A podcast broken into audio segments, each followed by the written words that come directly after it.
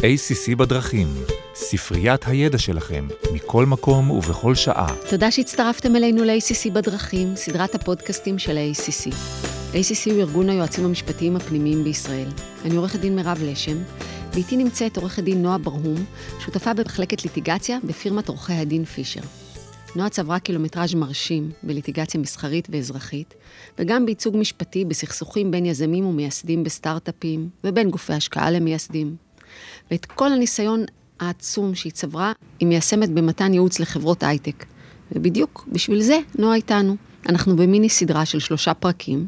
היום אנחנו נדבר על סכסוכים בין היזמים או בין היזמים למשקיעים, לגבי ניהול החברה, השליטה בה, כל מה שקשור. בפרק השני אנחנו נדבר גם על סכסוכים בנוגע לגיוס הון, חלוקת הון ודילול של בעלי המניות הקיימים. ואת הפרק השלישי אנחנו נקדיש לסכסוכים אגב הגשמת חלום האקזיט. כל התביעות בעקבות הפרת מצגים, כל הדברים האלה, וגם ניתן סט כלים מוגדר ליועץ המשפטי שרוצה להימנע מכל הסכסוכים האלה. אז שלום נועה, ומאוד משמח לארח אותך כאן. היי מירב, אני שמחה להיות פה, תודה שהזמנת אותי. יש לנו שלושה פודקאסטים שנכתבו בדם. לפני שנתחיל disclaimer קצר, הפודקאסט מיועד להעשיר את הידע הכללי שלכם. כל מה שנאמר בפודקאסט הוא בוודאי לא ייעוץ משפטי ולא מחליף כזה. ונדבר קצת על ההייטק הישראלי שחווה שלושה משברים גדולים. היה את פיצוץ בועת הדוט קום בשנת 2000, שריסק את חלומות האקזיט. היה את משבר הסאב פריים ב-2008, שמוטט את השווקים וכיווץ את ההשקעות בטכנולוגיה. היה לנו את משבר הקורונה שהתחיל עם חריקת בלמים של החברות הישראליות, אבל ב-21 ניפח את השווי של החברות עם הכנסות של חברת לואו-טק קטנה במסלול המהיר ליוניקורנים. והיום אנחנו שוב במציאות חדשה שיש פחות כסף שמגיע לשוק, אינפלציה מזנקת, יוקר מחיה, ריבית ועוד אה, צרות על שוק ההון. השווי של חברות רבות נחתך, יש גיוסים שמוקפאים, שומעים על פיטורים. כל הסיר לחץ הזה, מה עושה לחברות, ליזמים? יש יותר סכסוכים עכשיו? אה, כן, מירב, לגמרי. יש עכשיו הרבה יותר סכסוכים. וחשוב להבין, שכל המאזינים בעצם יבינו שהסכסוכים האלה שאנחנו מדברים עליהם, זה לא סכסוכים שקורים רק אצל השכנים. זה סכסוכים שיכולים לקרות לכל אחד ואחד שהוא מעורב, יש לו נגיעה כלשהי לחברת הייטק. אם זה החבר הזה מ-8200, שפתאום נזכר ברגע שעשינו אקזיט, שבעצם הוא יחד איתנו היה שותף לרעיון, ומגיע לו אחוזים אה, בחברה, או אם זה החברה הכי טובה שלך, שאת היית בטוחה שאתן, אין סיכוי שאתם אי פעם אתם תצליחו לא להגיע להסכמה על משהו, ואתם רואות הכל אותו דבר, והנה הגיע, רצה הגורל, וברגע האמת של קבלת החלטה חשובה מאוד בחברה, אתן מחליטות שאתן לא יכולות להמשיך יותר ביחד. או אם זה משקיע שנורא להוטים להחתים אותו ולא מדקדקים איתו בתנאים או במצגים, וככה פתאום מגלים אחר כך שההסכם לא היה תפור עד הסוף. כל אלה בעצם, מאפיינים שלהם, גורמים לכך שכולם צריכים להבין שכל הזמן הסכסוכים האלה קורים, גם כשחושבים שהם לא יקרו וגם כשחושבים שהכל יהיה בסדר, צריך לקחת בחשבון שזה יקרה. הסכסוכים קיימים בכל רגע נתון. אה, תגידי, גם שומעים על תביעות של עובדים בהקשרים האלה? לגמרי. אה, בעבר התביעות, כשהשוק היה בעלייה, התביעות היו בעיקר תביעות שקשורות לדילולים אה, של אופציות שניתנו לעובדים, ועובדים עתרו לכך, ועכשיו, לצערי הרב, רוב שם המשחק הוא בעצם פיטורי התייעלות של עובדים. אולי את יכולה לתת לנו כמה דוגמאות לסכסוכים כאלה? אה, אז ככה, אני אוכל לתת דוגמאות רק של אה, הסכסוכים שפורסמו בתקשורת. אה, רוב הסכסוכים, חשוב שתביני מירב, חברת הייטק היא חברה שהיא מבוססת רעיון המוצר, וכל התכלית שלה זה בעצם לפתח אותו ולהגיע לרגע הנכסף של האקזיט. לכן, אם אנחנו נלך עם סכסוכים כאלה, יצוצו ויגיעו לבית המשפט ולכותרות, זה הדבר הזה יהווה אה, אירוע הרי, גורל ובעצם ימית אסון על האפשרות של אותה חברה אחר כך אה, להצליח ולהגיע לרגע של האקזיט. ולכן, היות שמדובר גם בשחקנים חוזרים ונשנים, ובעצם באותם אנשים שירצו תמיד לשמור על השם הטוב שלהם, של הסטארט-אפ שלהם וכולי, אנחנו נעדיף שלא להגיע למצב שבו אנחנו הולכים לבית המשפט, כי כשאנחנו הולכים לבית המשפט והסכסוך מתפוצץ, הדבר הזה אחר כך ישאיר להם כוויות אה, חזקות מאוד וצלקות בעצם שהם יחרכו את העור ויישארו איתם לכל החיים. האפשרות אחר כך של אקזיט כזה שהוא בתחילת הדרך, אחרי שיש סכסוך שהגיע אה, לבתי המשפט, להצליח ולהגיע לרגע הנכסף של האקזיט, הוא לא מאוד מאוד גבוה. ולכן כל מה שאני יכולה לספר מירב, בשאל, בשאלתך, אה, לשאלתך מה בעצם אני יכולה לספר עליו, זה בעצם אה, מעט מהסכסוכים שבסוף הגיעו אה, לעיתונות ובעצם זכו לכותרות. אז את אומרת בעצם שאנחנו רואים רק את קצה הקרחון, הרוב נסגר בתוך הבית, לא מחפשים את הכביסה המלוכלכת? נכון. כדי ואני- לא לפגוע במוניטין בעצם. לגמרי, לא לפגוע במוני- במוניטין ובאפשרות ביחסים שבעצם אה, הטובים. יש, וישקיעו בך. מי ירצה להשקיע בחברה שיודעים שבעצם יש שם סכסוך?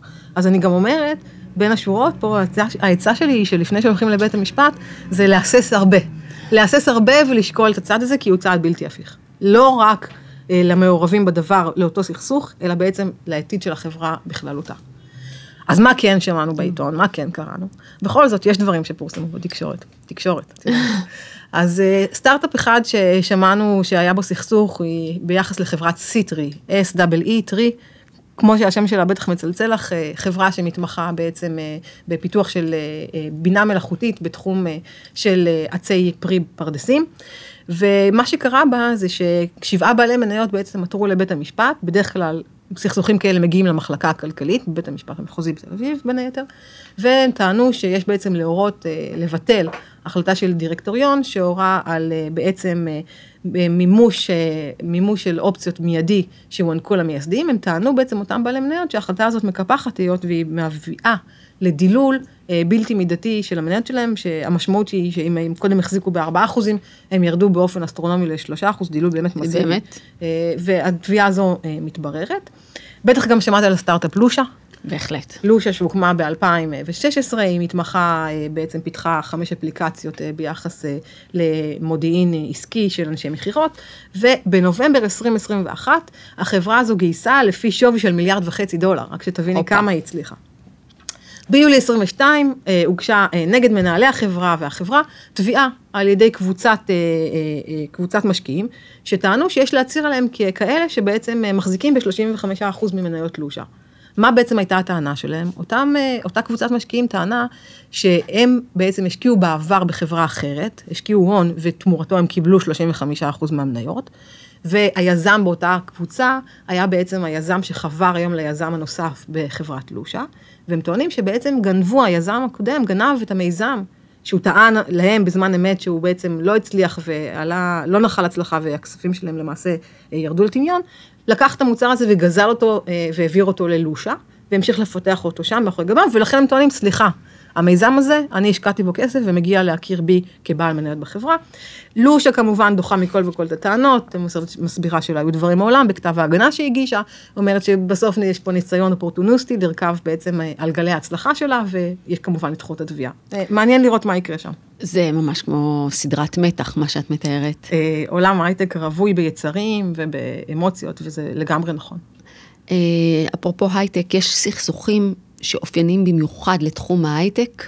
כן, אז uh, כמו שאמרתי קודם, אמרתי מירב, סכסוכים באמת יכולים להגיע מכל כיוון, והם יכולים לקרות אצל כולנו כל הזמן, אבל אם אני ככה חושבת מה מאפיין במיוחד חברות הייטק, אז חברת הייטק חשוב להבין שבהגדרה זו חברה שאין לה עדיין מוצר, אלא אתה משקיע באיזשהו רעיון.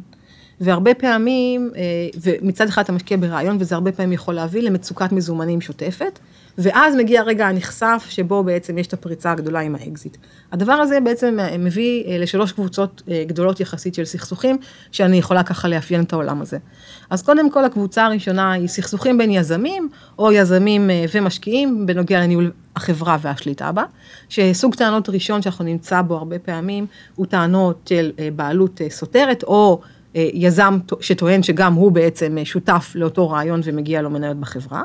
אה, עוד אפשרות שיכולה לקרות היא הרבה פעמים אה, יזם שבטוח שהוא גם אה, מאוד מוצלח בכישורי הניהול שלו, אבל המשקיעים לא בטוחים או לא רואים את הדברים עין בעין איתו, והיו שמחים אה, להזיז אותו מהגה הניהול, והרבה פעמים גם כאן יש איזשהו קלאש וחיכוך. סכסוכים, סדרה נוספת של סכסוכים, משפחה נוספת, היא סכסוכים שקשורים לחלוקת הון, לגיוסים ולדילולים, ובהקשר הזה אנחנו נמצא הרבה פעמים מצבים שמשקיעים שרוצים להבטיח את כספי השקעתם, ישקיעו לפי מנגנונים של השקעה מבוקרת של אבני דרך, ואז תעלה שאלה אם התממשה אבן הדרך או לא התממשה אבן הדרך, החברה תטען שכמובן, המשקיע יטען אולי שלא, ויש פה גם כן עולם שלם של חיכוכים. זה, זה לא משפחה, זה שבט, יהיה לנו פודקאסט, הפודקאסט הבא יוקדש לה. לגמרי, שהחצי השני של אותו שבט, אגב, הוא החצי שעסוק בדילולים. בעולם ההייטק, אה, כמו שאת אה, הסברנו קודם, אין עדיין מוצר, והרעיון הזה של distress, מצוקת מזומנים, הוא משהו שהוא אופייני לחברה, הוא built-in בחברת הייטק. היא משתמשת בכספי המשקיעים כדי לפתח את המוצר, מכלה אותם תוך כדי. והרבה פעמים, שיהיה מצב של גיוס בירידה, מה זה גיוס בירידה? שווי החברה מאוד נמוך, וכל השקעה ולוק קטנה ביותר, יכולה במצבים של דיסטרס כזה להביא לדילול מסיבי, כי עבור אותו כסף אתה מקבל הרבה יותר מניות, כי מצב החברה הרבה פחות טוב ממה שהיה אולי בסיבוב הקודם.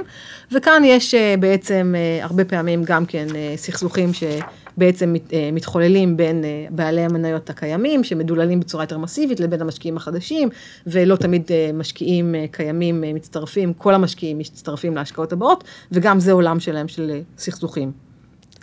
עוד עולם אה, נוסף, אה, שהוא יהיה, אני מניחה שנדבר עליו בפודקאסט השלישי שלנו, הוא אה, נושא האקזיט וההנפקה.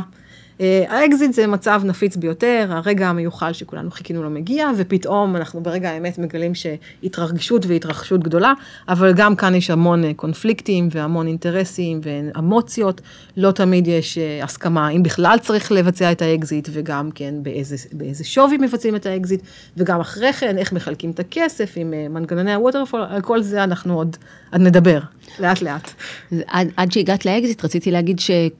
כל המשפחה אומללה, אומללה בדרכה שלה, אבל אקזיט זה דבר שמח, וגם פה, ברוך השם, יש הרבה סכסוכים. אז איזה, בואו נפרק כל אה, משפחה, איזה סכסוכים גרים במשפחה של סכסוכים בין יזמים או בין יזמים ומשקיעים, בנוגע לניהול החברה והשליטה בה.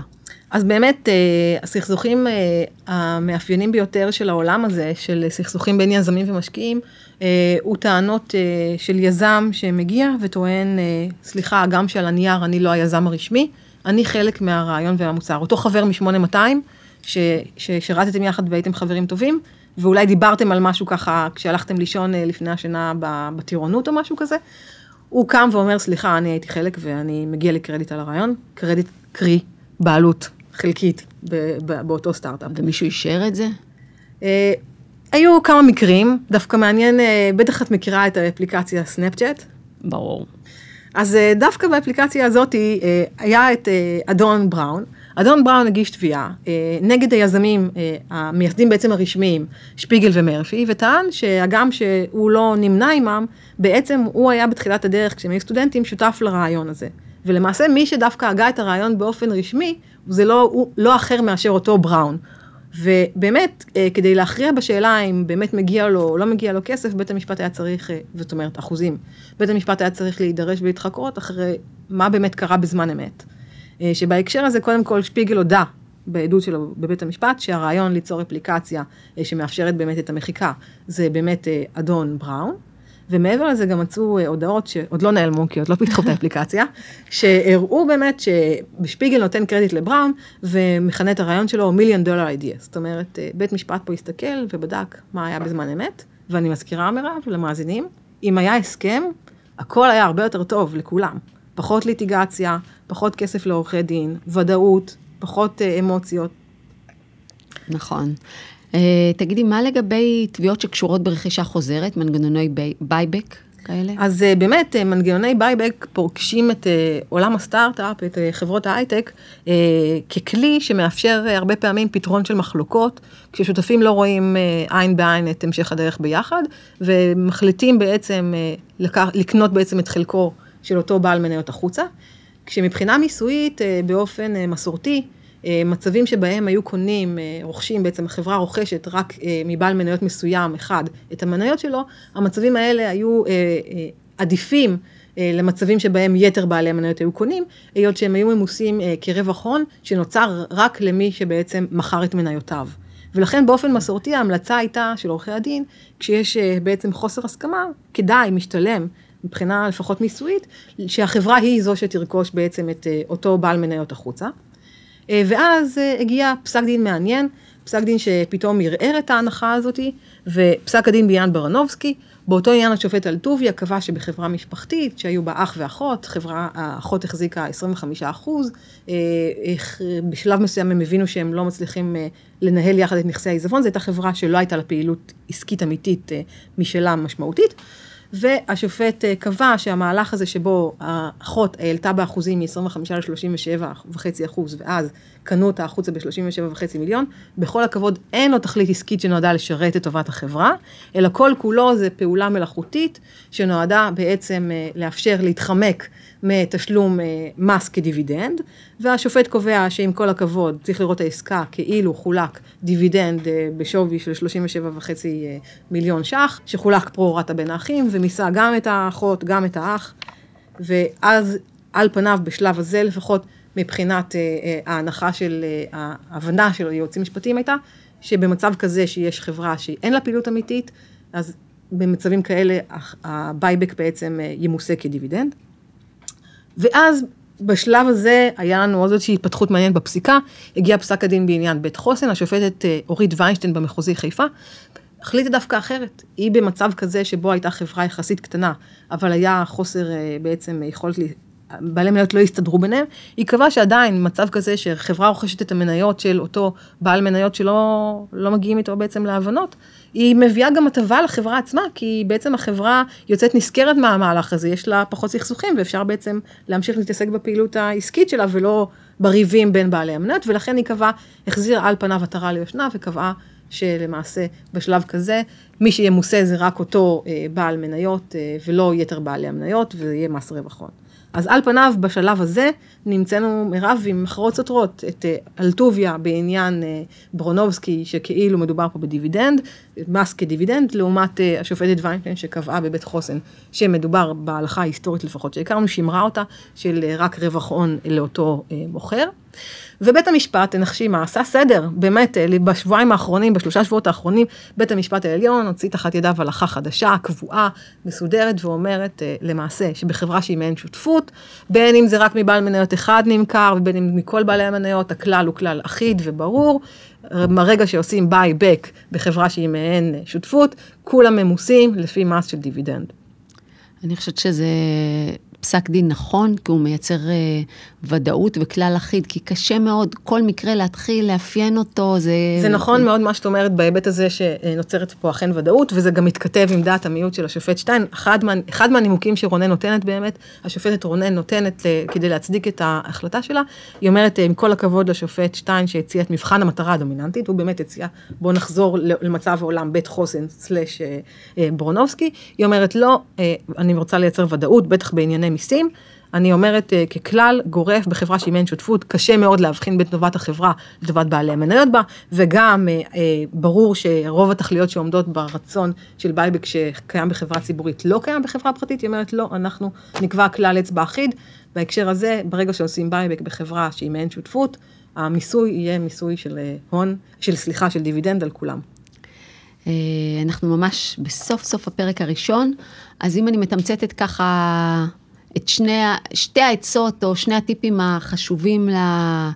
ליועצים המשפטיים או לדירקטורים או למי שמקשיב, אם אתה יזם, לפודקאסט, דבר ראשון, קודם כל, תבין איזה בעיות יש, איזה, מה, איזה צמתים בעייתיים, ותעגן את ההסכמות שלכם בכתובים. בכתובים. חד משמעית. לעגן, לעגן הסכמה בכתובים ובעלות ברעיון זה טיפ שיעזור אחר כך אה, לכל המעורבים בדבר וגם לחברה. ולעגן הכל. כן, לגמרי. אז אה, סיימנו את הפודקאסט, אני מחכה כבר לפרק השני, ונתראה בקרוב. נתראה בקרוב. תודה מירב שאירחת אותי.